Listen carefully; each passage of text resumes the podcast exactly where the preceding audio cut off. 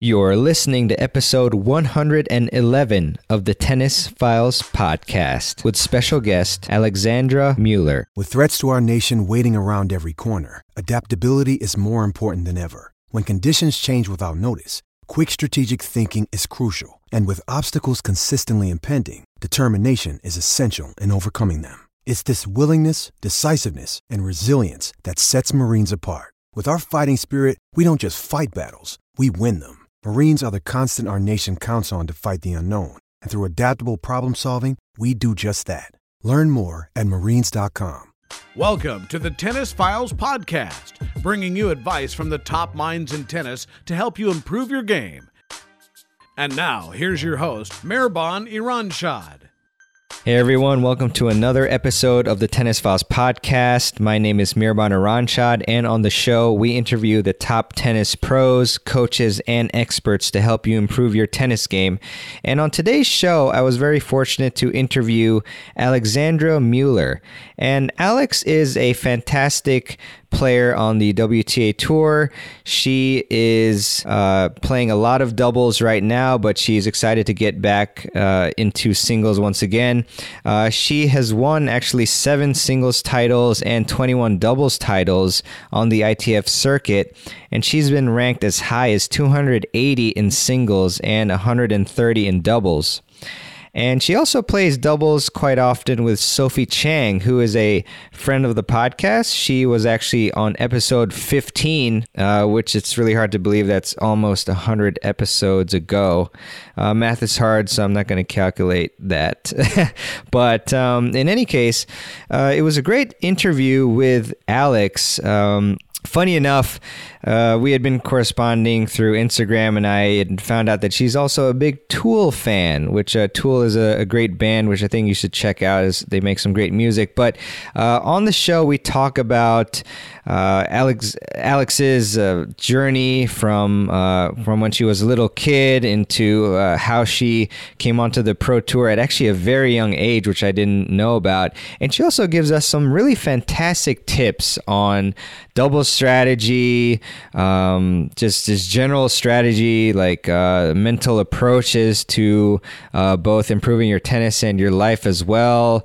Uh, she gives some great insight into uh, the gear that she uses, um, you know, strings, tension, uh, rackets, and even some some tips for saving some cash. You know, if you're a player uh, traveling on the tour, or if you're you're curious about these things uh, and just the hardships of uh, of really staying afloat on the tour financially, which uh, you know we've mentioned.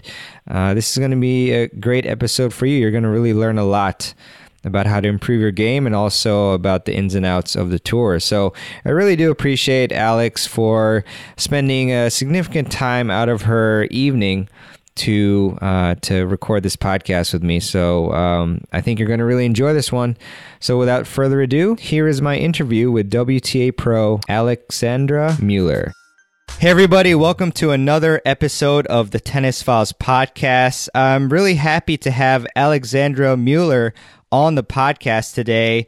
Uh, I've been corresponding with her here and there. I'm a big fan of her game and her, not just her tennis game, but her Instagram game as well. Uh, you know, it's really been cool following her, and uh, she's actually uh, doubles partners with uh, with uh, Sophie Chang, who I've had on episode 15 of the podcast, which was a few years ago. Um, but I'm really happy to have you on, Alex. I mean, how's everything been going for you these days? Oh yeah, thanks for having me. Um, yeah, uh, it's been going pretty well. Um, I've had a pretty busy summer. Right now, I have a little bit of a break before the fall season, which is not any less busy. Mm-hmm. um, but yeah, I've been playing. Obviously, I've been focusing on doubles recently, um, and I've had a lot of success with that. Um, but I am going to actually start playing some singles pretty soon this fall, which I'm looking forward to as well.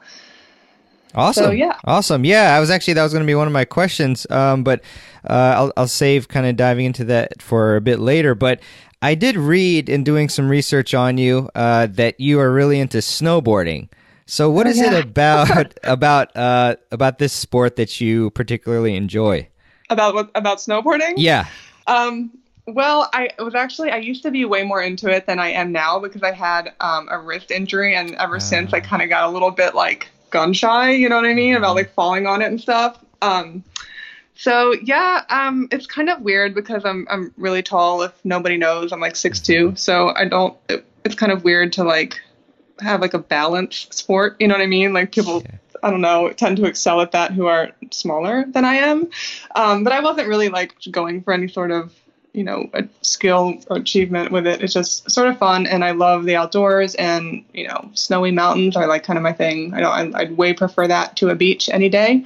Hmm. Um, I don't know. It's just fun being out there, and um, it's totally different from tennis, obviously. Um, I had a couple friends that did it too, so it's kind of like a social thing.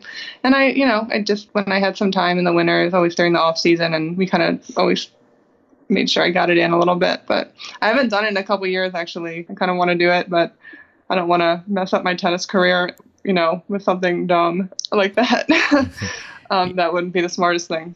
Yeah, no, I totally feel you on that. I mean, actually I remember during college I was playing uh, college tennis, but then I went with a couple friends to to I forgot which mountain it was, but I tried snowboarding for the first time, and then like uh, I fell once, but like I twisted my like legs in a weird position, and when oh, I no. fell, I, I I swore I thought I like broke my ankles or something. So oh, like. I, I I didn't, but like after that fall, I just said, "Oh guys, I'm just going to the cabin," and I just like read the front and back of like a Burton magazine for like four hours while they finished up. So hey, that totally counts, right? Just like being there, like that counts as snowboarding. Okay, like fully. exactly, exactly. But like you know, I felt like you. I just didn't want to risk.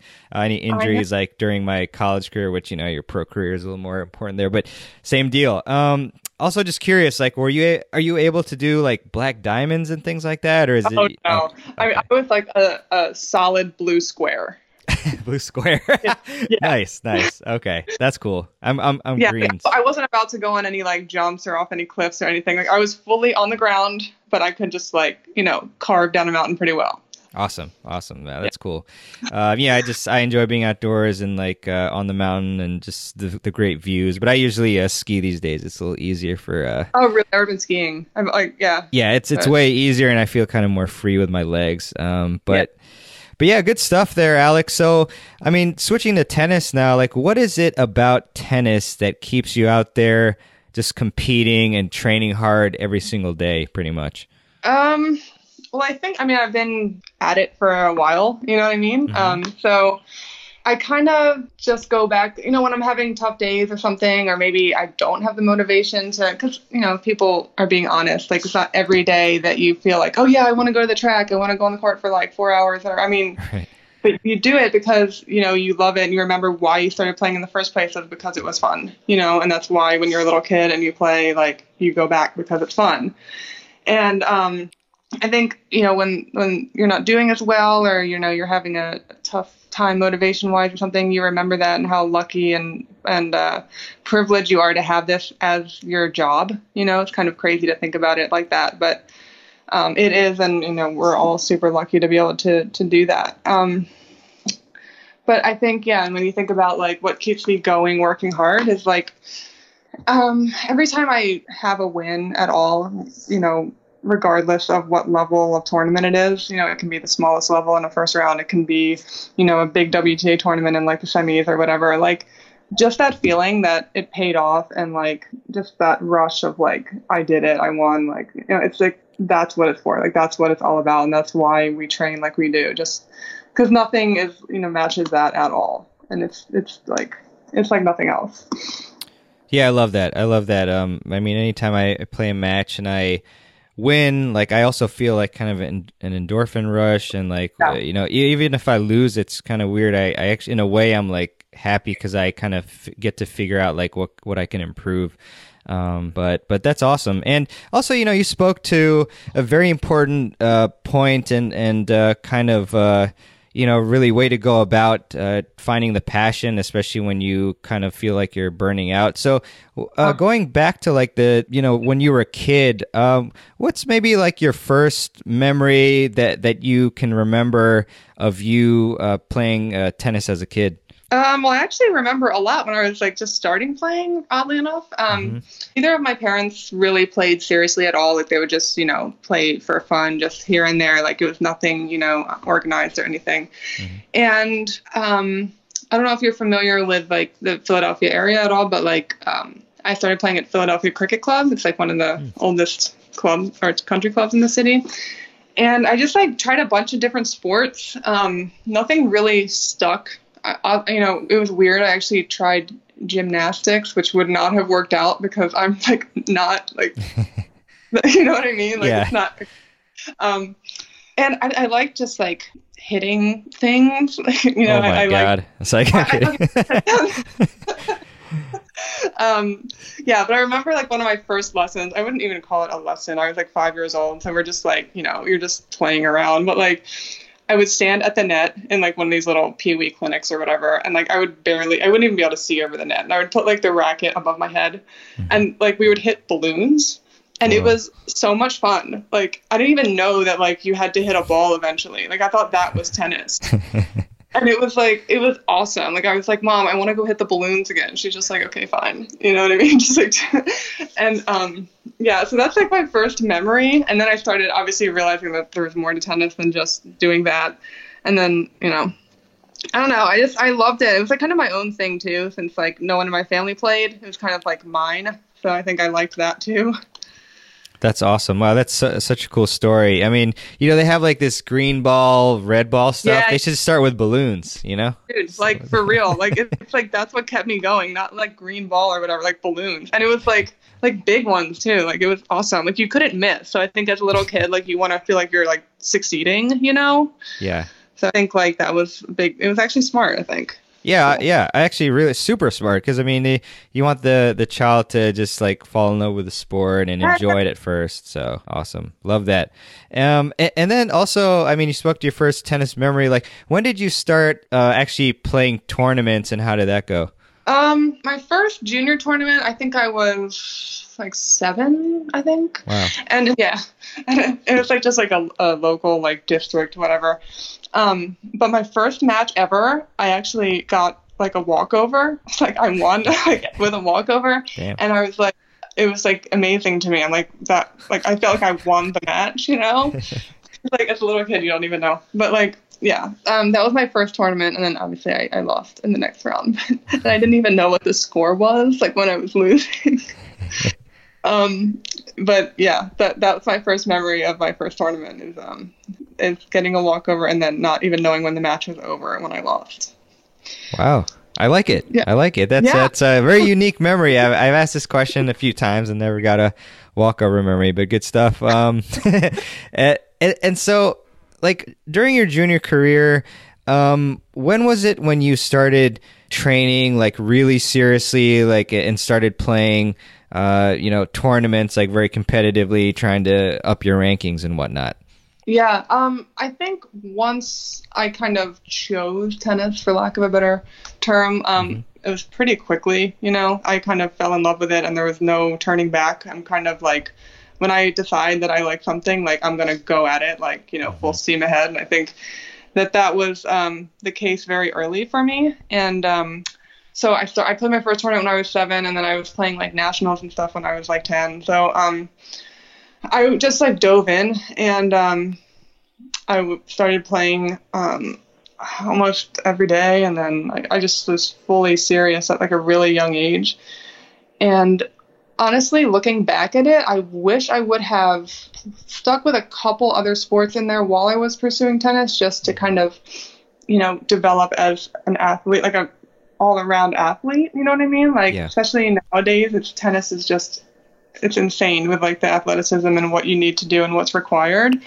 So I think like, you know, kids starting out and stuff and wanting to pursue tennis, they should still play, you know, other sports too. I wish I would have done that. Um, but yeah, like uh, really early on, I decided to um, to pursue tennis all the way, and it wasn't long before I knew I wanted to be a professional with my life.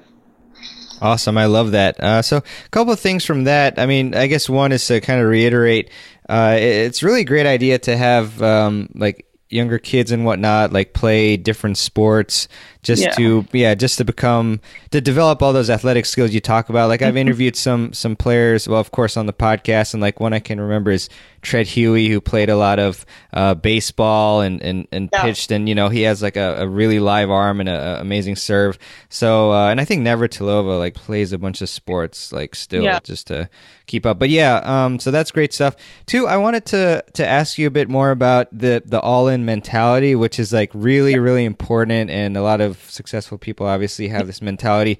So, I mean, did that mentality like did you just have that, or like do you attribute that to coming from from somebody in your family or something, or how did that attitude come about? Um, I don't really know if it came from anyone in my family. It's kind of like something I feel like that was kind of, you know, just kind of my thing. Um, but it's with tennis, like I or with anything, honestly, if you're not diving into it like 100% and devoting as much as of your day and your time as you can, there's people out there that are. And so even if you are fully doing everything, there's still no guarantee, for lack of a better term, that you're going to make it or get to where you want to be because tennis is there's so many variables.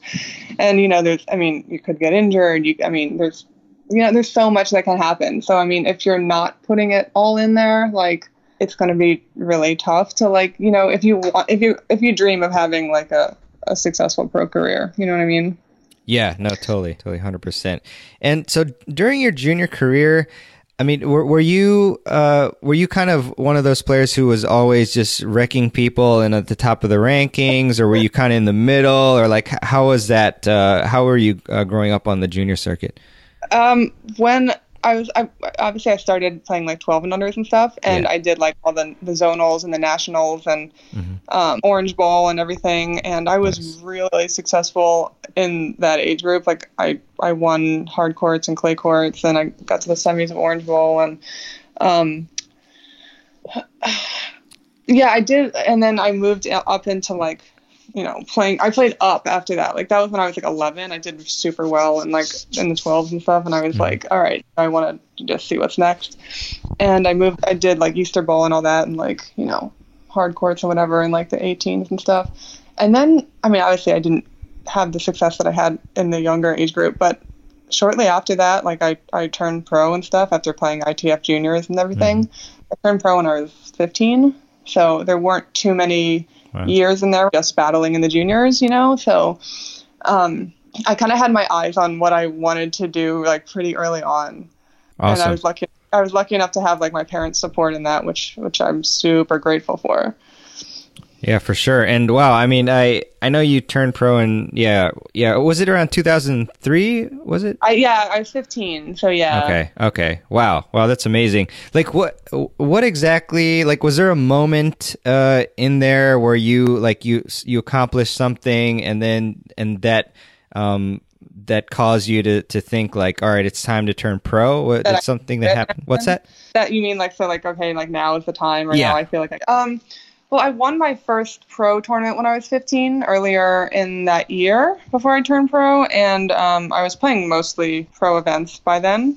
Um, I know there's like a, there's like a restricted age rule you can only play a certain number as a, a young woman. Um, with that you know that rule and stuff that you can only play however many Right. before you're eight. But um, yeah, like I I was doing well even in like you know 10ks and 25ks. Like I got to the semis of a 25k and I won mm. my first 10k.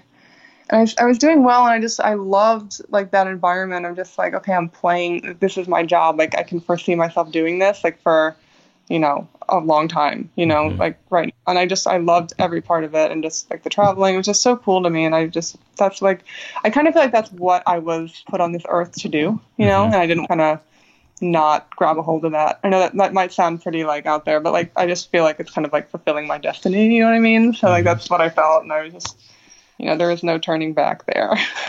Yeah, no, that is so cool. Like, so I mean, you were fi- 15 when you were uh, doing really well in pro events. Uh, I mean, that's obviously a pretty young age. I mean, did you did you feel any sorts of pressure or anything at that like at that young age?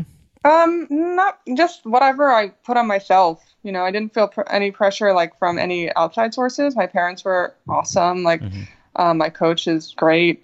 and there's nothing like that. Like, I mean, obviously, you know, young kids like now, you know, you're always wary of of that, and you've, everyone's heard like you know stories about, you know, too much pressure and all that. But like, I really didn't, I didn't feel it. You know, like I just, I just, there's nothing but positivity. You know, and it was, I was lucky with that for sure. Awesome. Awesome. Good stuff. I, I also read that your favorite service is clay. So I'm wondering, uh, you know, what the reasoning for that is. Um, well, have you, that could actually change, um, depending on how I do week to week, now, you know? Um, but I don't know. I mean, I tend to, I like clay because I am a pretty powerful player. That's how I try to play. And, sometimes I feel like it gives me a little extra time to kind of set up for my shots and try to be aggressive. Um, some people think of clay as more of like a defensive style that you need to play on that surface, but I try to um, still look to play on it kind of like a hard court, but I just feel like it gives me a little bit of extra time. I also also on my um, my forehand, I have a little bit of uh, a more spin than um, a lot of uh, players my height and stuff try to hit it maybe flatter, but I, I like to use different spins and try to open up the court and um, use a kick serve. I just like I like to use my angles, you know, and just open the court. I think on clay it allows me to do that. Love it. Yeah, I actually, I mean, we have something in common here. Yeah, I mean, my, my favorite uh, surface is clay as well. I mean, I hit with a lot of heavy spin, and you know, it just gives you more time to to to to swing. So yeah, yeah, good stuff there. Um, so I mean, one thing with the tour that like you know we've been reading a lot recently about is it's at least come to light a bit more in the media is like how tough it is to to really stay afloat financially, like on the tour. I mean, they're obviously not paying like a ton unless you're playing Grand Slam. So I was wondering if you could just talk a bit about like how tough it, it may uh, be for you um, and others as well to you know to to stay afloat being that uh, tennis doesn't pay off uh, as much as like other sports. Yeah no it's incredibly tough and um, there would not be one player out there who would who would say otherwise and um, I'm very, very lucky to um, have parents who are fully behind me. Like they support me. Like mm-hmm. they've they're just they've been amazing, and their sacrifices they've made to allow me to pursue my dream have been just I can't even describe how thankful I am for that. And the weeks that I don't earn enough, um, they have helped me out. cool. um, but yeah, like that's obviously I don't want to have to do like you know I want to be able to like make like a good living at this and um, you know the tournaments help you with like housing and stuff and mm-hmm. there's there's options to um, to play like pro-ams and earn some extra money that way they'll maybe give you a little bit if you do some sort of you know stuff for the tournament like that um, but i try to save like however I can. Like I think tennis players are kind of experts about like penny pinching because mm-hmm. we kind of have to be. Um, we're kind of like permanent like college students trying to like to like you know you know what I mean. Yeah. So like yeah, so it's it's really tough, and I'm sure you've seen in um the new like behind the racket things. I mean, it's yeah. with everyone like it's, it's tough. It's really really tough, but it's it's it's worth it. I mean, those like I said before, like those you know moments where you you know win a big match or you know you come through something like that you didn't think there's any way you could you turn a match around you like you know get into a tournament and you end up like surprising yourself with how you do i mean it's it's really it is all worth it yeah, no, for sure. Pretty much one of the best jobs in the world. And yeah, I really appreciate your transparency with uh, how hard it is on the tour.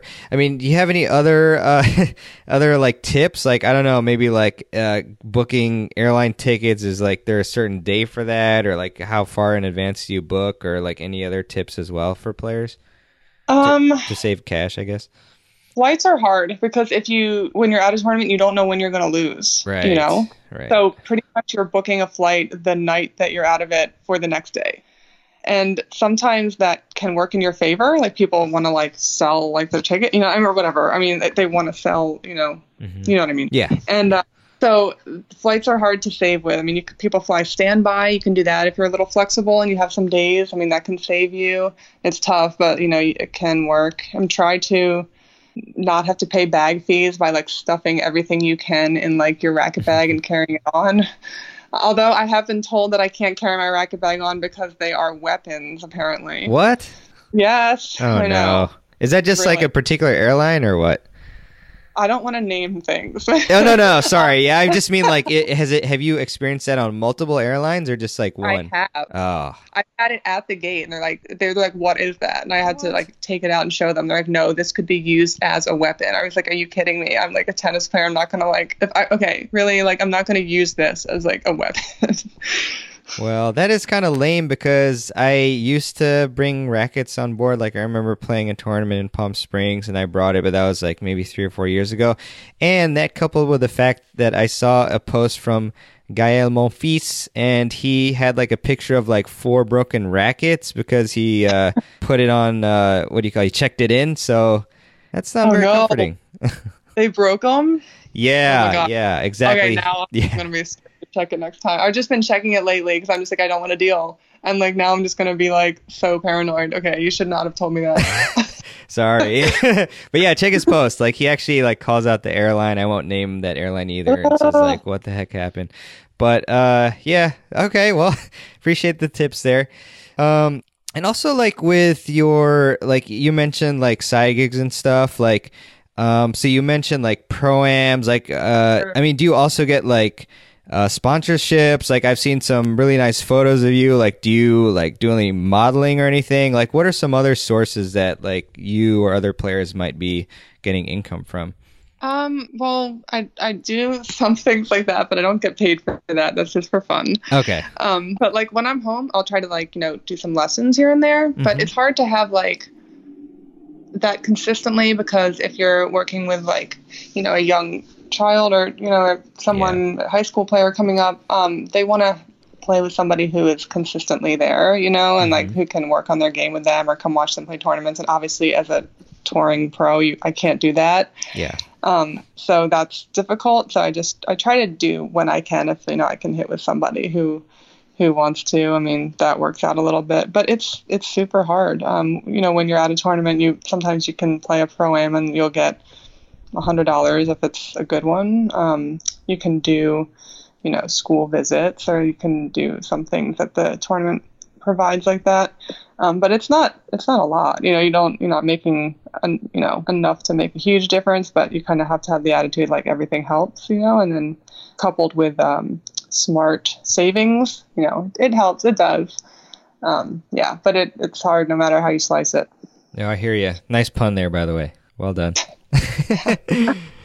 um, but but so um, as far as like uh, managing like where you go uh, for tournaments, because I know of, of course like well I wouldn't say always, but domestically like often it's uh, cheaper, uh, but then like going abroad sometimes like the points are, are you know c- could be easier to pick up. So how do you Yeah. kind of balance that? Um, well, I honestly there are enough tournaments in the states to play a full year. You know, Nice. like there's um so financially, yeah, that's way helpful, super helpful. It's like a lot of tournaments you can go a couple months together just driving to them because they're not far away from each other, and that obviously helps. Um, but yeah, I've heard that there are opportunities abroad um, with you know maybe the field being a bit weaker. Yeah. Uh, so if you, you know, I, I would just say if you like are playing well and you're like um, feeling sharp and you know you want to like, you know, make a um, make a trip like that and you're you feel like it'll pay off, and fully do it. You know, like last year um, I went over to England for the grass, and um, it's it was an amazing experience. Um, the grass was interesting.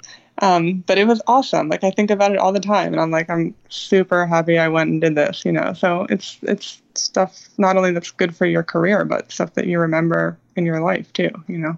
Yeah, for sure. Just the traveling experiences. Actually, I remember I, I, I well, I can't remember who I was interviewing on the podcast, but uh, we were talking about this subject, and then I said, "Oh yeah, I'm actually traveling to Tanzania in a couple months to try Yeah, to pick yeah. pick up points." But uh, I was just totally joking, and Yeah. and so uh, yeah, but I fooled him. So, um, but anyways, uh, as far as like. Uh, you you mentioned that you aren't you, you weren't playing as, as much singles, and I, I did notice that when I checked your uh, your like previous tournaments uh, plates. I was wondering like at were you trying to concentrate more on doubles and um and now like you you decided to play more singles or how why was that why was Yeah. there a little gap there? Um, last year, I was earlier in the year, I was still playing some singles, and then um, I started. It wasn't like a conscious choice to just be like, okay, I'm focusing on doubles now. Like it wasn't like that. Like I was playing, you know, singles and doubles in every tournament, and I started doing better in doubles. Um, and the schedule was last year where if you would reach the final or the semi or the final of a doubles tournament, it would overlap with the qualifying for singles the next week. Mm. So you would have to skip that.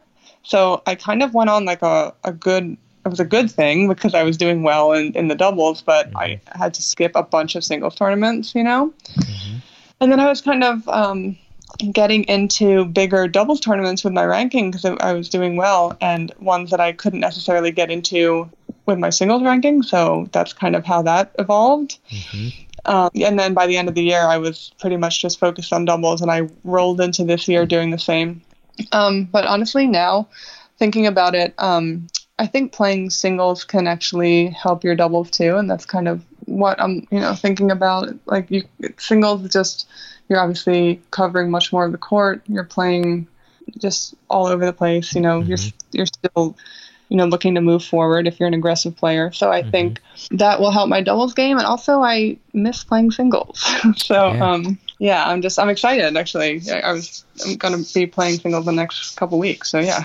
Sweet, that's awesome. Yeah, and obviously we'll be uh, rooting for you. Yeah, it's it's great. I mean, you're going to get a lot more reps, of course, playing singles. Um, yeah. And and so like when we talk about singles and doubles, like what are some of the main adjustments that you need to to make like let's say when you're transitioning from doubles to uh, now singles um well there's a lot more movement involved so you have to like yeah. i have like in my practices lately i've been doing more like court coverage stuff you mm-hmm. know because at doubles you're kind of just focused on like up and back movement not so much like side to side mm-hmm. so i've been kind of doing more drills like that recently um, doubles is still like obviously a huge part of like my career focus but i just i want to just kind of do everything, you know, while I while I'm playing. I want to be able to say, you know, I'm.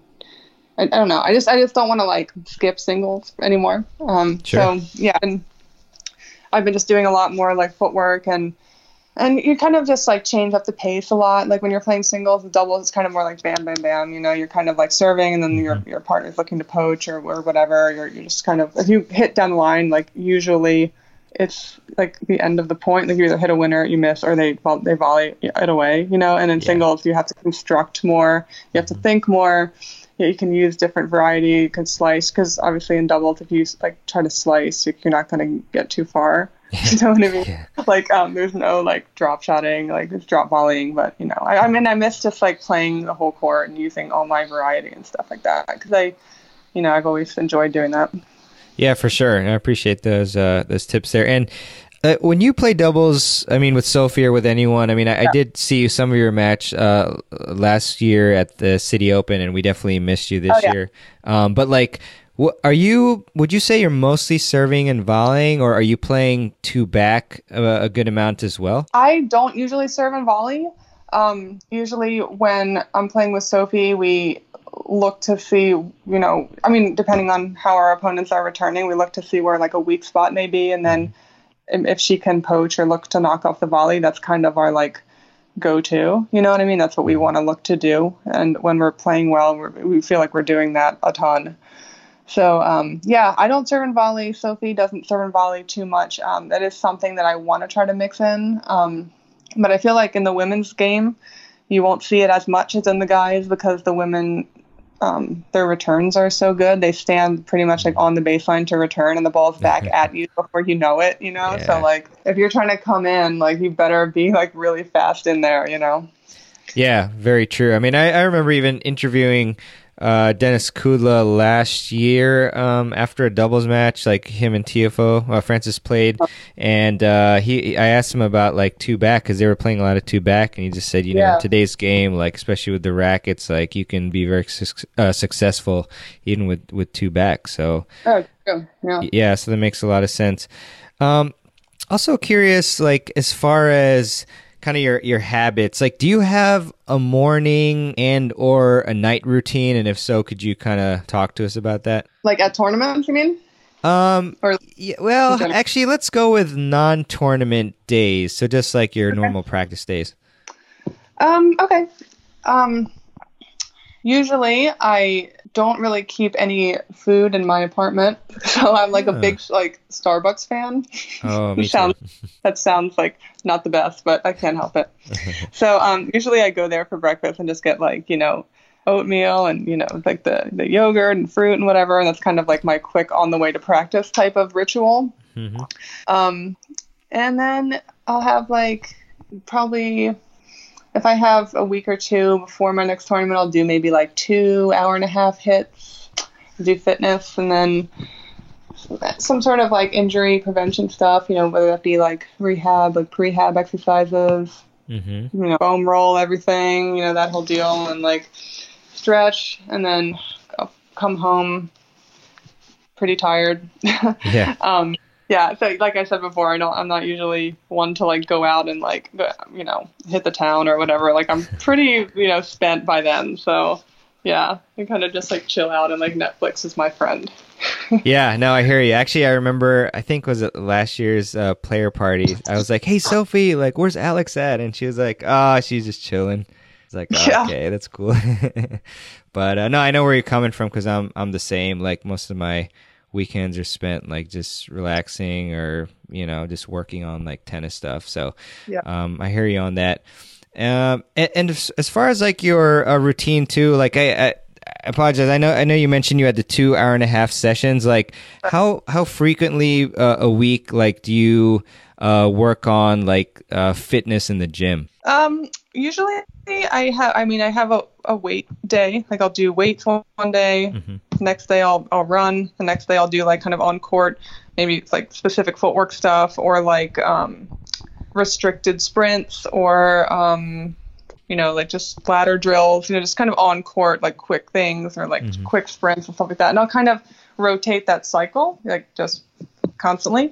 Nice. And if I have a tournament um, coming up, maybe I'll just focus on something more specific rather than like just beat myself up doing the same thing that I would do if I had like a training block because I don't want to like just overwork and feel burned out by the time the tournament starts. Because um, I think if you can kind of keep that balance of like keeping yourself feeling sharp and strong, but not overworked. You know, you kind of always want to feel like, okay, I can do a little more. I think that's like the optimum state to, to be in because you don't want to go out after training, go out the next day, and you already feel spent before you you even start hitting. That's not you're not going to play your best that day. I guarantee you that. So, I think yeah, that's kind of like I think it's one of the most important things for a tennis player is just managing that because staying healthy is the number one thing, like hands down.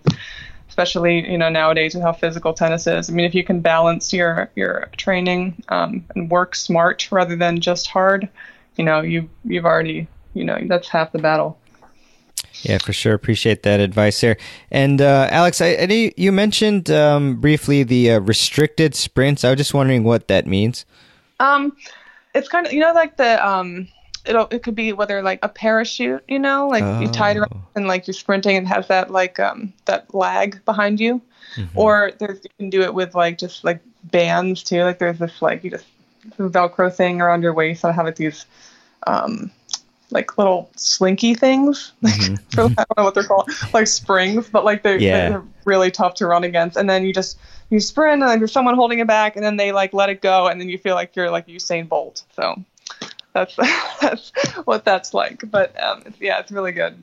Nice, nice. One time I was training somebody and I actually just released a pit bull and I told him to sprint and uh, I never heard back from him again. So I don't, I don't, I think that's restricted sprints too, right? yeah, that would qualify. Yeah, for sure. All right, sweet, excellent. I'll keep doing that then. Uh, cool. Uh, and, and so, uh, as far as like looking ahead to uh, to to your tennis career, like, uh, do you have any like current goals that you've written down, or maybe just in your head, like for the next like three to six months, or or even a year? Yeah. Um, for my like ranking goals, um, I try not to do that too much because I don't really feel like that's like the healthiest way to play your best. Um, I think it's the same with worrying about like if you have ranking points coming off with like your yearly what you're defending points wise. I think that's not a recipe to play your best. You're just going to feel pressure there. But I, I have like stuff that I want to achieve in my mind. Like I, I want to be able to play grand slams. Um, mm-hmm. I'm obviously closer to doing that in doubles than I am singles as of now. Um, but last by the end of last year, I was 130 in doubles and um, dropped a little bit from there. Um, but if I can get in the top 100, that would be a huge achievement for me. Mm-hmm. Um, but I think more importantly than that, I just you just I think it's best to focus on just improving every day, just improving something little, just one thing. And then I think the ranking and, and your your success will take care of itself if you just keep that, you know, that mindset, you know, because it's so easy to to kind of fall off that if you're you're not doing your best or something. But if you just, I think that's kind of um, the number one thing to to achieving your goals is almost to not worry about it as much. Just focus on your game and improving, and then it will take care of itself. Yeah, I, I really love that you said that, and I appreciate it because um, it's kind of funny. I just got an email yesterday from I think it was Miyako. I just somehow remembered her name, but she was asking me like, "Oh, do you do you pay attention to like the UTR rankings? Oh, right. yeah, and do you like do you look at it like for every opponent and like I'm trying to get to a 4-0 from a 3-0." And I said, "You know, it's it's fine to to sometimes check those out and and check out yeah. the like the history of the player and their matches, but like I would just try to focus more on like improving yourself and not worrying like a ton about uh, ratings and all that and UTR ratings, you know, because I think uh-huh. uh, people are like sometimes over obsessive about that and and uh, they put too much pressure on themselves instead of just improving like the parts of their game that that would help them the most. So, um, totally, yeah. yeah, yes, I really appreciate that there that you mentioned that. Um, and so you, you talked a little bit about you know that you're training uh, more for singles uh, these days, or at least adding uh, components to your training that would help you with yeah. singles. But what what maybe other things are you currently working on in your game that you've identified to help you reach the next level? Um, I think the number one thing that I would like to see improved is just I want to bring like consistency to my performances more. Mm-hmm. I mean, I, I feel like I have like some great days or great tournaments, and I I'm really feeling it that you know during that time. I'm like yeah you know like it's this is it. You know I'm feeling great. Like, like let's keep it rolling, and then mm-hmm. you know I maybe the next day the next week or like two weeks on like I I won't be feeling as good, and I'll kind of like you know, not play as well. And then I'm just looking like, okay, well, what's different? What's different? Like, what, you know, what, how can I get back to feeling like I did, you know, two weeks ago? And I think mm-hmm. if you just kind of believe that, believe in your game and what you're working on rather than like kind of searching for like this magic feeling, you know, yeah. um, that, that that's a better way to, to approach it. But yeah, I think just consistency in my performance, I want to bring day to day. Like, I know you're not going to play your best every single day and every single match. That's unrealistic, but just, you know, that my that my lows aren't as low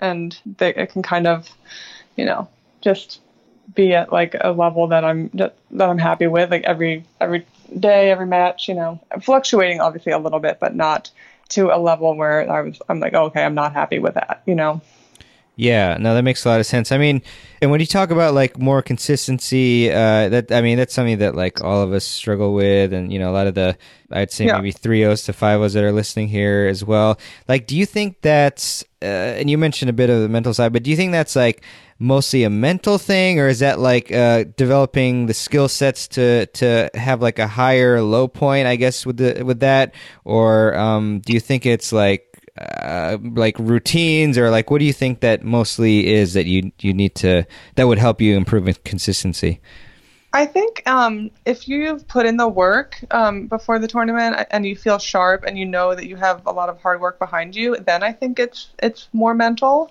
Okay. Um, because you know you've put in the work and you're you obviously have these skills. But if you haven't, whether if you're coming back from an injury and you know you're a little bit rusty or you don't have the matches behind you, you're not tournament tough, then it can be physical too, you know, because mm-hmm. you, you just don't have the, the reps in. So I think, yeah, I think it can be either, but it, it depends on like what was leading up to it.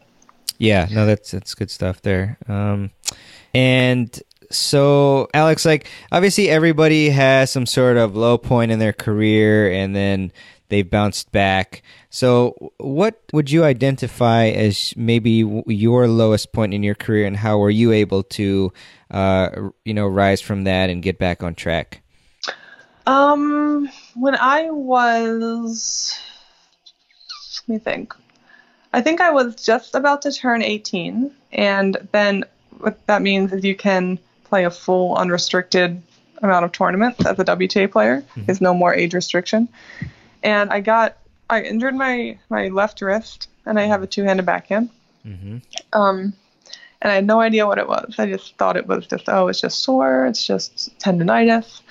And I went to probably five or six orthopedists, um, and they told me that it was just tendonitis, just to to ice it, rest it six weeks, and that process went on for about eight months. Um, Wow. and I knew in the back of my mind that it wasn't just tendonitis, because as a player, you can tell when something is more serious than that.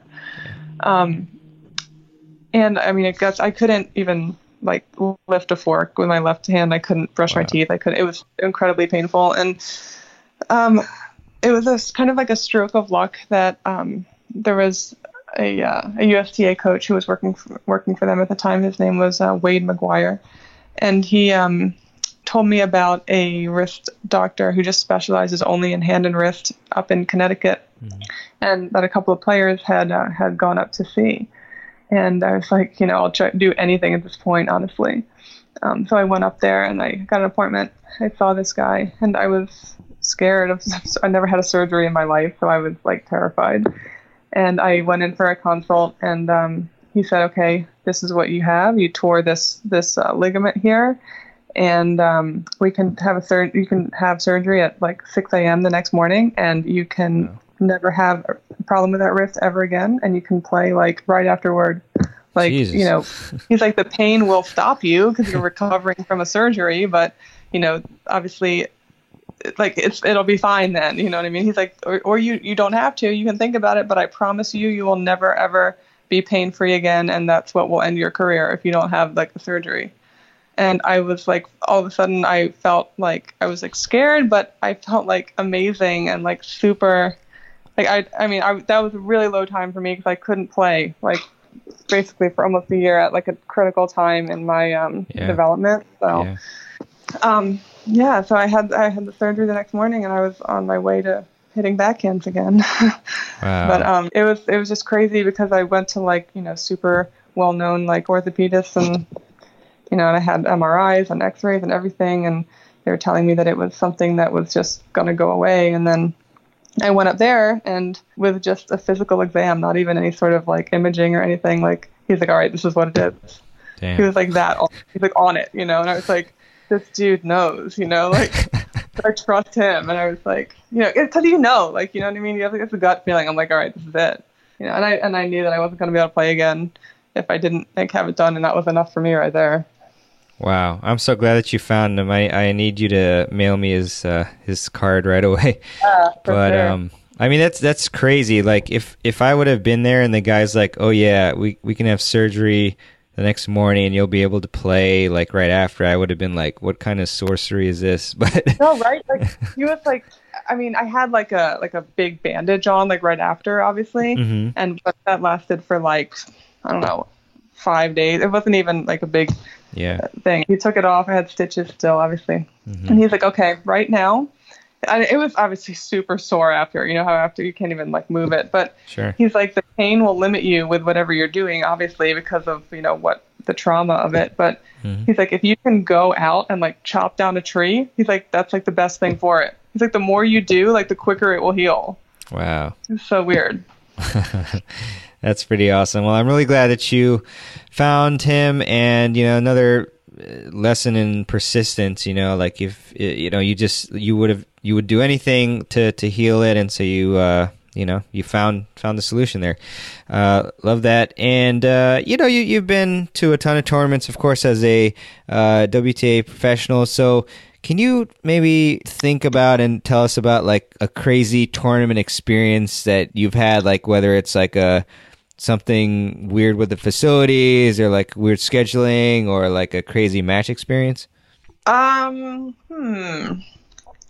One jumps to mind. Um, I played a a grade four ITF junior in Jamaica Mm. in July, and it was hotter than any place I've ever been in my life. But I was um, like, I think I was like 14, and I didn't really fully know how much I needed to hydrate in that type of situation. Oh. Uh, yeah. So like, it was um, it was in Kingston. I remember. It wasn't. I mean, I don't remember the name of the club or anything, but so I like full body cramped for the first time. I've never cramped before. Full body cramped. Ugh. Um, and the, the hotel was across the street from the club, so I was just I had to default. I think maybe I don't remember.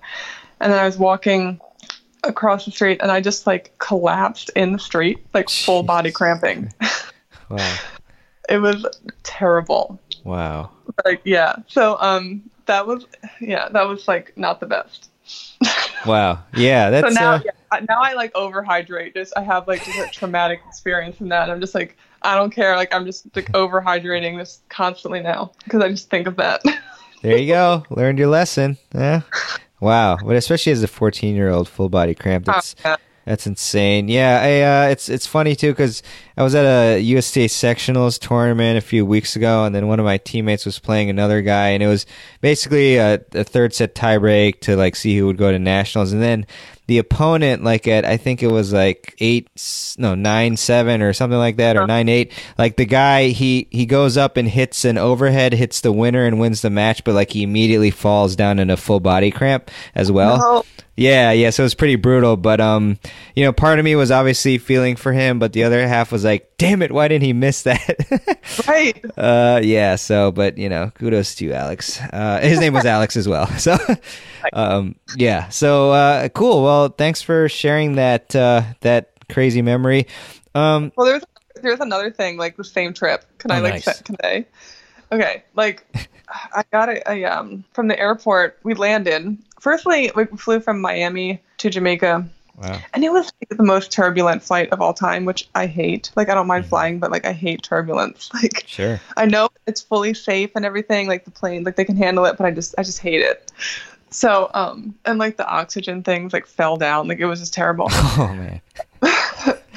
so like we land right and like they're like okay like on the on the speaker they're like okay nobody get up we have to come in and disinfect the plane whatever that means. Oh. so like what could have happened in the air right? Whatever. So like someone comes in with a can of lysol and What? just like sp- yeah and just sprays everyone's feet like just sprays in the foot area of everyone like all the aisles.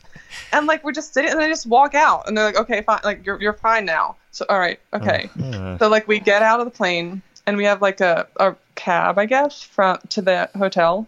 And like he had um he opens the doors and like okay, puts our luggage in, get in. He has to bungee the whole car to keep the doors shut. oh God.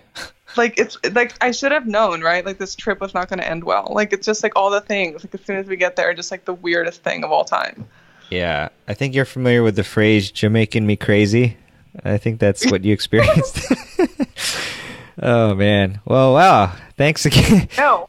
good good stuff i'm glad you survived that tournament it's really uh really something but uh yeah crazy stuff and so you you mentioned that you actually enjoy uh traveling which is uh, fantastic because obviously you have to travel so much around the world so i was wondering like if you have any travel hacks as far as like things that you do to to stay comfortable when you're traveling Um, yes. I always have instant coffee with me. whoa Yes, I am. Um, because like sometimes you know you don't have you know coffee makers accessible and whatnot, but you always have instant coffee in your bag and you're set. But I only drink decaf, so oh interesting okay so So, you're uh, always only decaf always.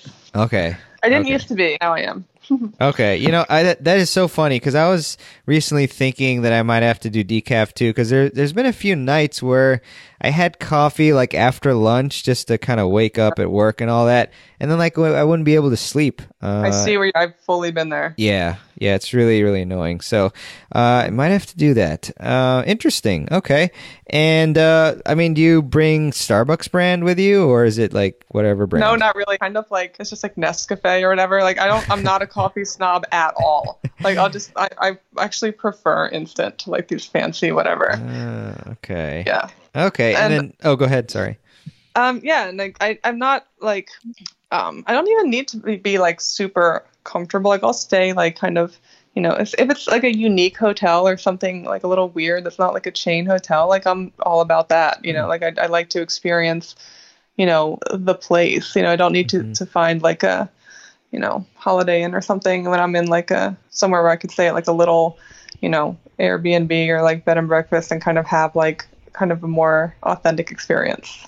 I think Yeah. that's more fun. Cool. Yeah, no, that makes a lot of sense. Like, I, I guess for whatever reason, your comment kind of makes me think to your Instagram. You have a lot of really cool photos and like uh, really different places from a lot of other players and uh, like record stores and stuff. And Oh, thanks. Uh, yeah. yeah, and it seems like you're you're really about the experiences. So good. That's that's awesome. Um, okay, this is probably one of the toughest questions that I ask on this podcast. Really makes the No. guests think. So I am just blabbering a bit to let you prepare. Okay, so here's a question: What are three things that most of the world doesn't know about Alexandra Mueller? Hmm. um, I am a huge like heavy metal fan. Hmm, I knew that. Do what? Oh, so I said I I knew that from. You knew that. following. Okay, yeah. Um, also, my um, Instagram name, uh, Kenton Mueller, can be kind of confusing for some people, but Yes. Kenton is is my middle name. Oh, okay. Yeah. Damn, I, that was one of my questions. Actually, I was going to ask you that next. Yep. Um, and I had recently, um, I was an owner of a hairless cat who Oh, recently passed away. oh no, I'm I know, but he Uh. was a smart. Oh, do you think you might get a a new one anytime soon? Yeah. Cool, Yes. cool. That's perfect. Sorry, that was like a terrible pun. I'm full of them. Full of them. Sorry. Um, cool. Well, that's that's definitely uh, very interesting stuff. Uh, it's always great to learn uh, interesting factoids about the guests. Um, okay, so about your equipment, I'm curious what racket, strings, and tension that uh, you use. Okay. Um, I use a Babolat Pure Drive Plus Hmm. in a quarter grip size, which is smaller than most people would think. Mhm. Um, strings, I use laser fiber um, JB100, the James Ah. Blake one. And tension, 58 usually. Um, I'll change it depending on like if I'm playing in altitude or if it's like super humid or um, the air is lighter like out like it is out in California and the ball tends to fly, you know, let's string it tighter. Indoors I'll string tighter, altitude you go way tighter. But if it's like a clay court that can get super wet, super humid, the balls get really heavy, you want to string a lot looser. Awesome. That's actually that's great advice. Appreciate that. And um, as far as the the grip, you mentioned a quarter that's uh you smaller than most. Like, wh- why do you like the quarter grip? Um, I like that because when I when I'm hitting my forehand well, and what feels good to me is when I can really let the racket head um, like whip. You know, I can kind of let it lag in my wrist and then just like whip it up really quick. I mean, Nadal does the same Yeah. thing. I'm not comparing myself to Nadal, but um, you you get the idea. Like his forehand, he, he uses a super small grip too, I think. But it's Yeah. like he just uses it, uses his hand a lot, and I like to use my hand. I like to, you know, use spins and create angles. And on my kick serve, it helps um, to have that lag, you know, kind of. So I like that the the way. Um, and I have a lot of lead tape up at the the top of my racket too. So I like to have a head heavy racket with basically no weight in the handle. So I like to feel that like um, that that lag and that like get that leverage with that. Ooh, I like it. So, how much lead tape are you using right now? I don't know gram wise, but it's probably like mm, five inches long. Okay. It's a lot. Like Yeah. it'll be like yeah, like on each on both sides, you know. So like, and I just put it on um at like starting at like three o'clock and, and nine o'clock, and it'll just expand from there. Like it's not up at the top really. Like it's just on the sides. Awesome. And uh, yeah, that's funny you mentioned laser fiber because I actually I had a match yesterday at, at Rock Creek for a government league. Um, Yeah. And uh, I was talking with the player who I played against, who's actually a good friend of mine, Chris, and he mentioned that I should really try the JB laser fiber because that's what he's using.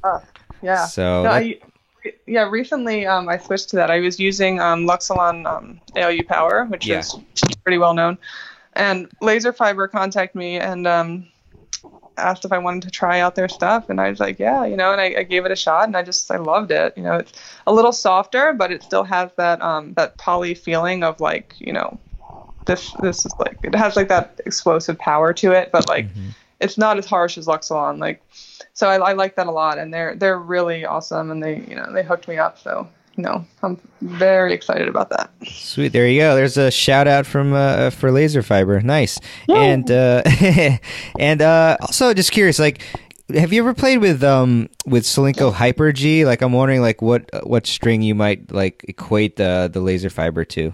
I've tried that. Yeah, it's it, that's really good too. I know it's super popular. Um, I just, I, I mean, I think it's, it's, I would say it's pretty similar. I mean, polyesters are all, you know, in the same family. It's just some are softer, some are, are harsher. Some have like edges to them, you know, that give you more spin if you're, if you like that. Um, but yeah, like that's, that's really good too. It's, you know, um, tons of players are using Solinco nowadays. I know, I think Sophie uses it. I think, yeah. Nice, nice. And I, I I forgot if you're friends with Henry, but he uses it too. Oh yeah, yeah, yeah, Yeah, for sure. I know he's like a big Solinco guy. he is. Yeah, he is. Yeah, I, I think he mentioned he wants to uh wants to hook me up with the uh the rep. I forgot his name already, but um Oh, yeah. um, Norman, Norman, Norman, Norman. Yeah, yeah. He said Norman's a really cool guy. Um, is. well, there's another shout out there. Uh, good stuff. Well, good to know that. Uh, and with Sophie, so Sophie is uh, obviously has been on the podcast. Uh, really cool person and uh, great player as well. So, like, what is it about you and Sophie that makes you such great partners? Well, firstly, our team name is SoFlex. If you didn't know, I know for sure. Okay. I, I voted Um, for that. did you? I did. yeah. The other option was Alfie, and we just weren't feeling that. yeah. yeah. But I think um, we're both, you know, tall girls, and we have an aggressive mindset when we when we go on the court. We want to, you know, a- attack and serve big, and look to, you know, kind of blanket the net and like knock off volleys and return big, and that's what we want to do. So I think when we're clicking together, we feel like you know we're really clicking. So that and that's that feels awesome. And um, I think we're such good friends too that when we're playing together and if we feel one of us is struggling with something, like we know each other so well, like we're able to pick each other up and kind of say what we need to to one another to um, help, you know, get us where we want to be, but not, you know, I mean, everyone has played with people who like if you don't mesh well, like you can kind of not really feel comfortable out there, and if Yeah. like or if your partner's getting mad at you if you miss, like I mean that's not the best. so I, mean, I Yeah. no, it's happened. Like you know, it's happened to everyone. But um, yeah, so I think like we're such good friends that we we just so comfortable with one another. So it's it's um I think that's it's great.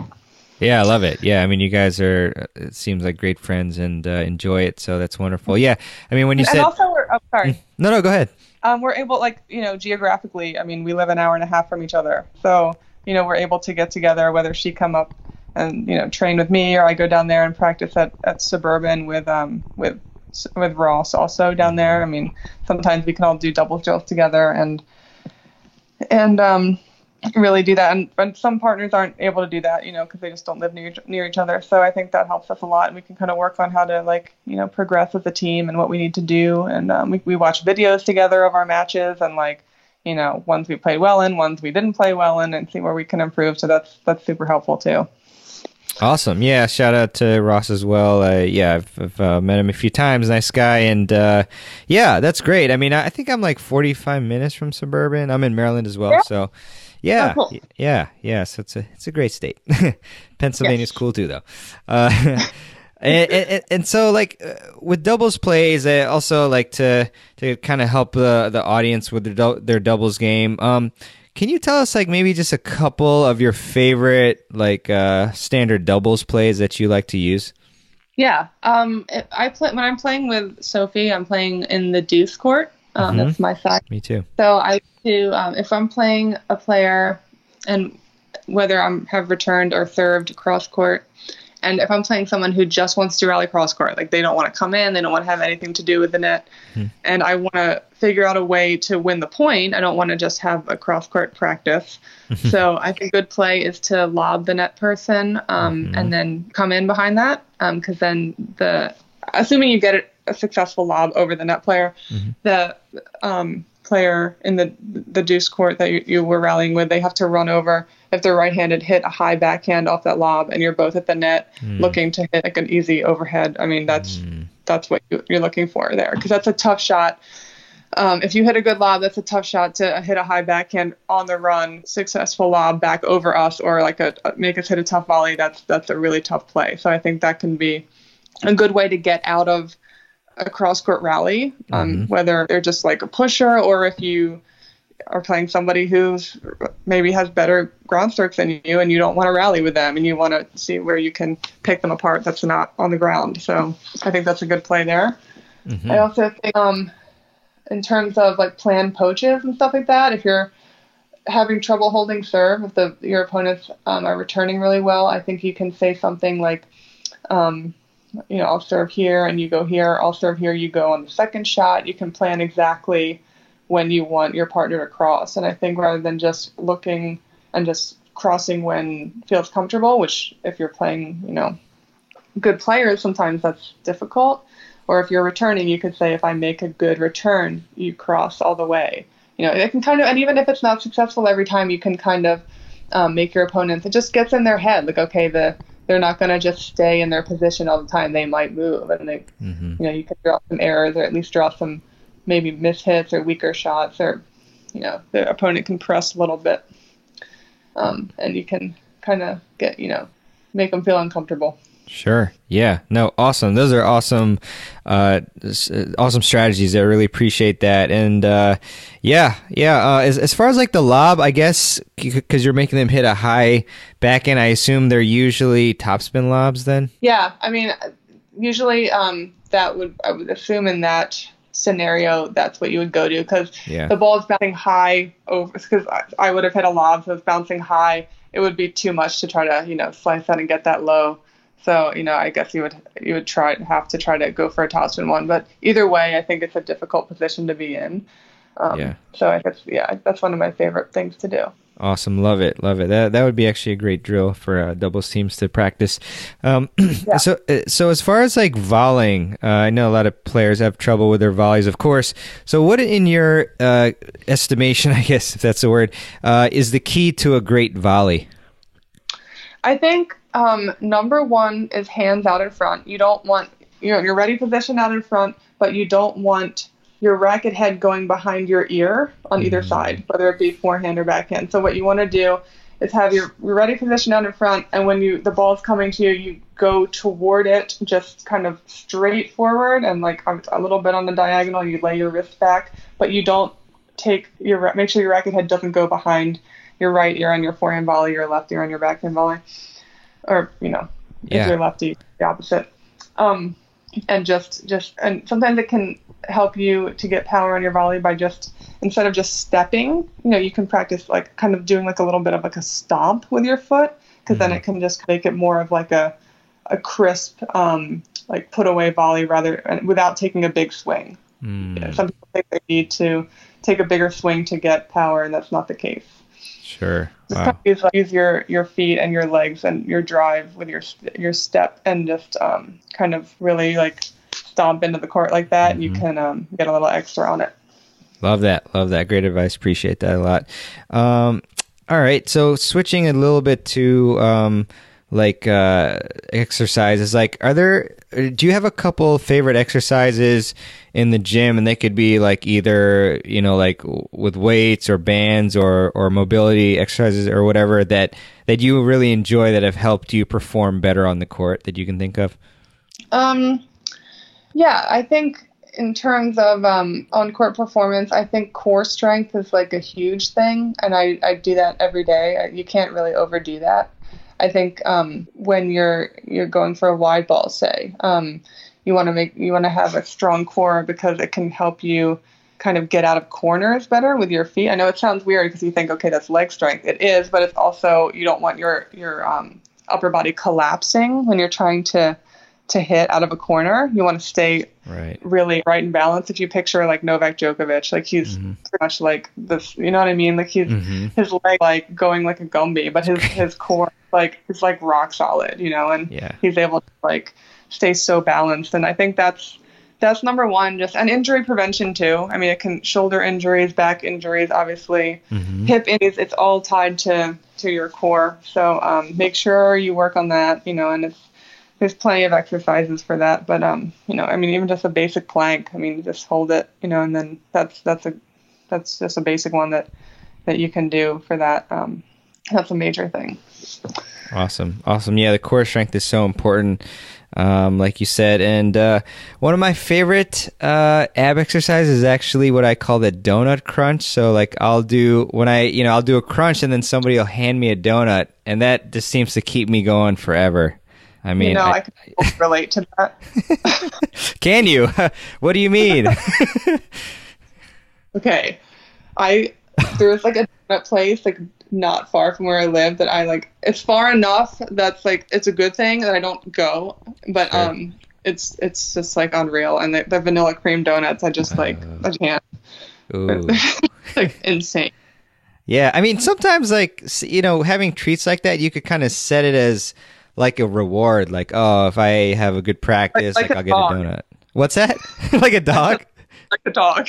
hey, that's fine. I'll be a retriever for a day or every day. but uh, yeah, good stuff. I love donuts. Um, eh, okay, so as far as like equipment, going back to that a bit, what are three things in your tennis bag that you can't live without? Um Turner grip. Number one. Oh, Okay. Yes. Gotcha. I've always used Turner grip like forever. I cannot use another grip and I don't want to. But it's it's like yeah, that's number one. Nice. And uh, what else? Um bobby pins. oh, makes Yes, sense. uh, makes sense. What else? Um, oh, and like um, Pedialyte powder. Aha! Excellent. Yes. Excellent. That makes sense. Yeah, actually, that's funny. So you answered my next question because I, I was thinking back uh, for whatever re- reason when to the full body cramp, and I was going to ask you like what you what you drink. So okay, so you, uh, what's the mixture that you say that you like drink among like water, Pedialyte, and maybe other sports drinks? Usually, when I go out on the court, if it's if it's summer and it's it's hot, I'll I'll have like a, a wide variety. Like I'll have um, Pedialyte. I'll have um, I'll have Gatorade. Um, I'll usually dilute it a little bit. Yeah. Sometimes it can be a little sickly, you know, if you're Yeah. a little sickly sweet. So, and if I feel like um, I'm losing a lot of water um, through sweat, like I'll have Gatorlytes too, which is made by Gatorade, but it's just basically it's like it just tastes like pure salt, but you mix it in into your Gatorade, and um, um, Cool. it prevents cramping and you know it, it re- re- replaces what you lose through sweat. And also coconut water, I think is really good. I really like that. And, and- and- And- oh, sorry. Go ahead. No, um, go ahead. I was just thinking about what else I have. In Oh, oh, cool. Yeah, no, I appreciate it. Yeah, no, I was wondering. You it, was that Gatorlyte that you said? Gatorlytes, kind of like electrolytes, but like made by Gatorade. So. Oh, huh. Is that new or is, has that been out?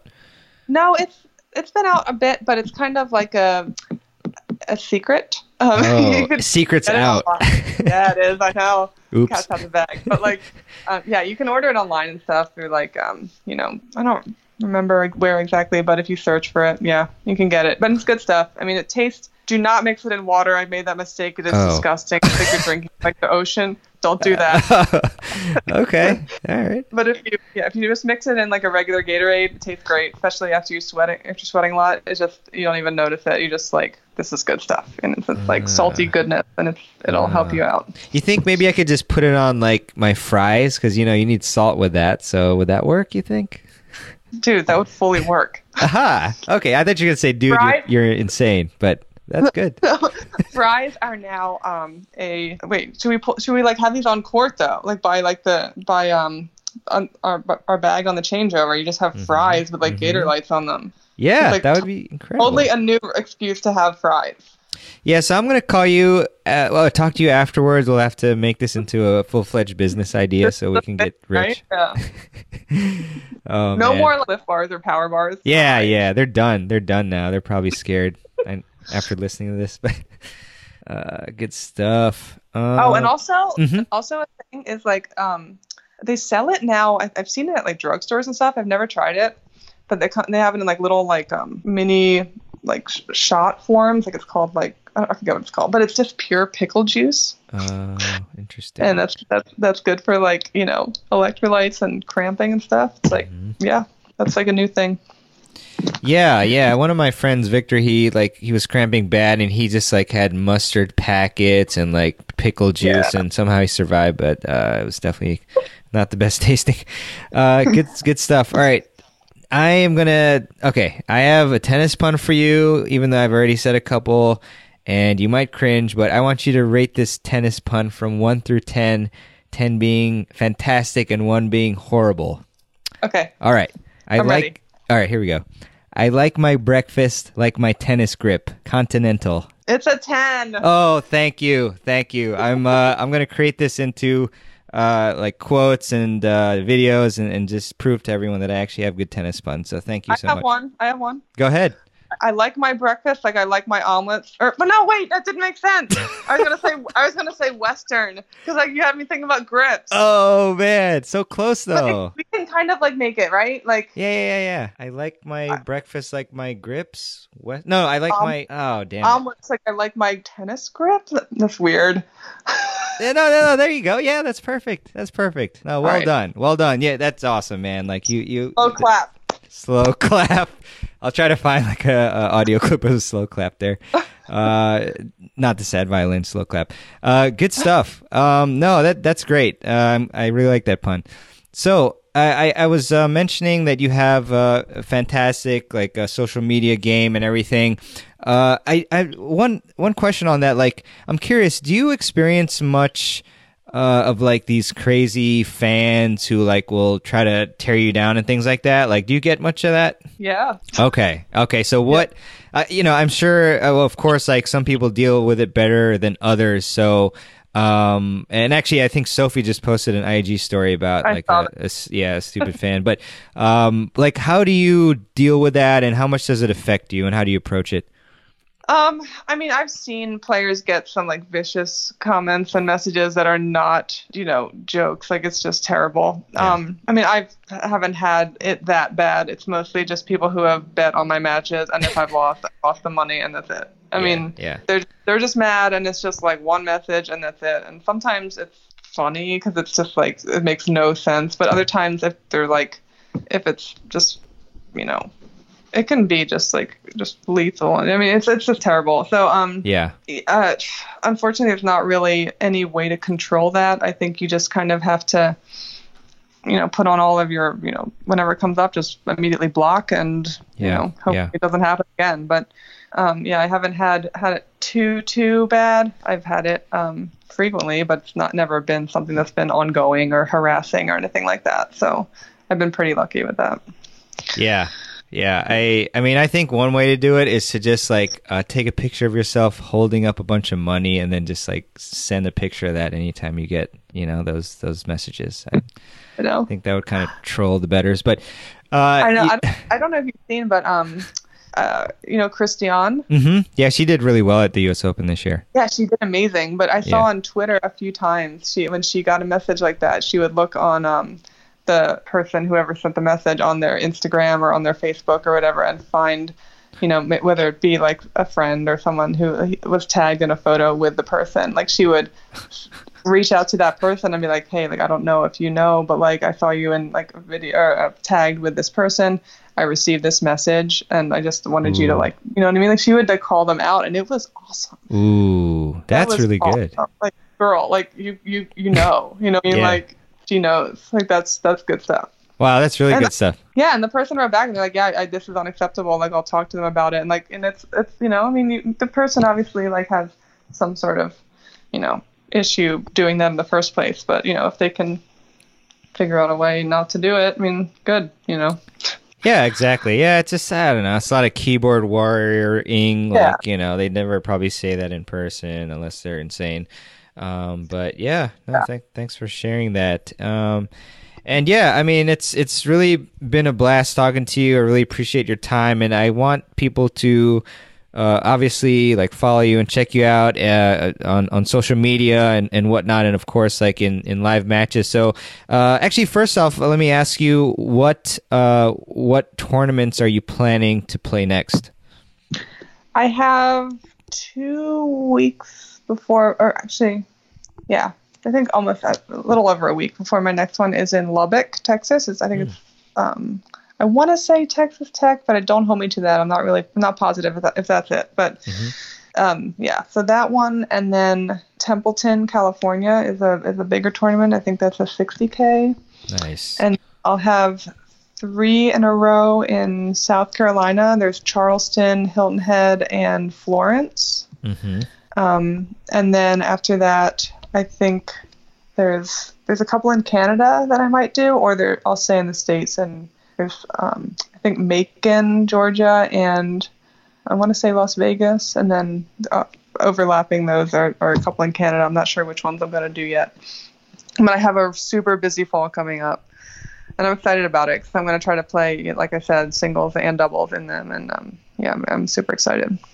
Awesome. Yeah, I I think when I was reading your uh, profile, like you usually do really well in Hilton Head, right? Like, haven't you had like a few titles and, and whatnot? Yeah, I I really enjoy playing there. It's um, I don't know why. Just like it's just super nice. Maybe you know, like the, the people are are really cool. There's a beach right there. I mean, it's super low key. It's chill. It's awesome. I love it.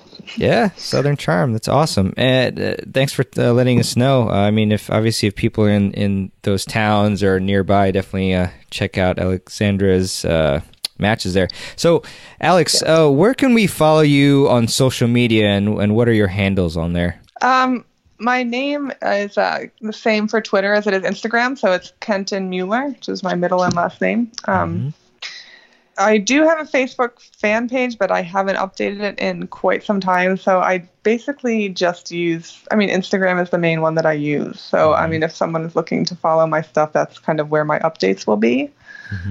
Um, I don't know if, if Twitter is as big as it used to be. I haven't used that in a while either. Yeah, yeah. Well, I hear all the young whippersnappers are on this Instagram thing. So yeah, no, I don't blame you. It's IG is really uh, blowing up these days. So And I think like now that like I mean like Snapchat is basically done because of like Instagram story stuff. I just Yeah. like you know what I mean. There's like nothing left for it. Yeah, yeah, it's kind of sad, but uh, who knows? Maybe they'll figure something out there. Uh, great stuff, Alex. So um, I I always close with this one question. Uh, and you've given us a lot of great tips, uh, re- really insightful tips that'll really be helpful for our players. So I really appreciate that. But what is one key tip that you can give us to help us improve our tennis games? I think the one thing I would say is to no matter what you're working on, whether it be something just with your stroke or something with your footwork or something in the, the mental side of the game, no matter what you're doing, you have to make sure that you keep it fun um, and find a way to work on what you're trying to to improve um, in a way that will make you look forward to like your practices. And um, you know otherwise you're not going to uh, to to get where you want to be with whatever you're trying to try to improve because you're just going to get like frustrated or burned out with it and you're not going to get the result that you want. So find a way to keep it fun whether or not you have a coach that you work with and um, you can talk to he or she about different drills you can do and to kind of mix it up and and um, you know thinking back to when you were you were a kid and you started playing or even when you just started playing even if you were an adult you know like why you did it. You did it because you enjoyed it and it was fun. You don't want your um you know when you when you take the game more seriously you don't want to lose that and i think um, that that's that's important even as a pro it's what i look to do every day you know i want to look forward to my practices and um, i'm working hard but i'm enjoying it so i think that's number one Awesome stuff, Alex. I uh, really appreciate that advice. That's that's great advice. You definitely need to make sure that you're enjoying the sport, and uh, you know, part of that is, as you mentioned at the top of the show, just trying to remember, um, you know, why you fell in love with it in the first place. So, Alex, it's been a, a real pleasure speaking with you on the Tennis Files podcast, and uh, I can't thank you enough for your time. And hope to definitely, uh, hopefully, meet you in person uh, one of these days soon, and uh, watch you play some tennis and kick some butt out there. And definitely wishing you the best of luck moving forward. And uh, I'm excited for you to to start play playing uh, more singles these days. And just thanks again for coming on to the show. awesome thank you so much and thanks for having me it was fun Anytime. Thanks, Alex. bye bye Bye.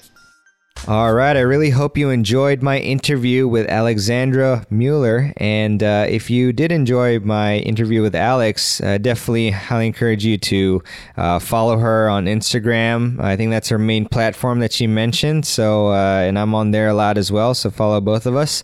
And we'd appreciate that. And I'd also really appreciate it too after you follow us. Uh, follow us, uh, excuse me, if you'd like. Uh, it would be really fantastic if you could subscribe to the Tennis Files podcast, and you can just simply do that by finding the subscribe button on the platform of your choice. Uh, that will enable you to receive. Uh, all of the episodes uh, straight to the device that you're using. So they'll be downloaded immediately after I publish them. Uh, so it's much easier to, to listen to the show than to have to search for it each time. So that would be great. And it would also give more visibility to the podcast and help a lot more people improve their games. Awesome stuff. Uh, and uh, any links that we mention on the show, no- uh, uh, sorry, any links that we mention on the show will, of course, be on the show notes page. And for this episode, it'll be at tennisfiles.com slash 111. I hope you really enjoyed the puns today. I think I broke a lot more out than usual, and Alex even broke out a pun of hers. That was a great, great one. Uh, kind of makes me want to eat Western omelets for breakfast now. Probably do that soon. Um, also, I would just like to leave you with a quote, as I often like to do at the end of the show. A great one by Mahatma Gandhi, the legend. And Mahatma said, A person is but the product of their thoughts. What they think, they become. Very important one. Uh, you know, I play with with players who sometimes, well, not sometimes, but often they're saying negative things about themselves after they miss, and you know, you might be thinking about yourself negatively, but uh, just keep, you know, just get that positive. Uh, get the positive vibes going, the positive language, the positive thoughts. Think of yourself highly and uh, you know think about really productive things like your goals and and like alex said try to go all in. Find something that you're really passionate about. Um, i'm sure one of them is tennis. And uh, just go all in you know commit yourself to really improving and doing the best that you can.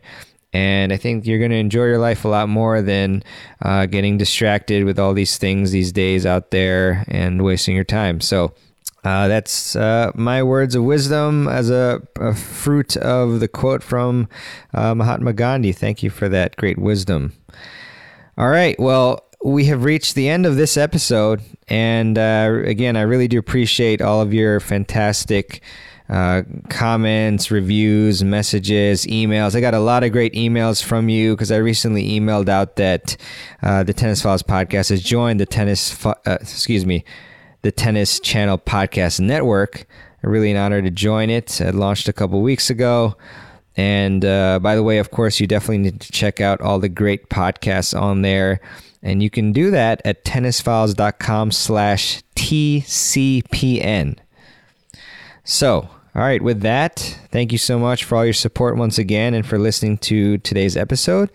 And I will see you on the next episode of the Tennis Files Podcast. Take care. Thanks for listening to the Tennis Files Podcast. For more tips to help you improve your tennis game, visit tennisfiles.com.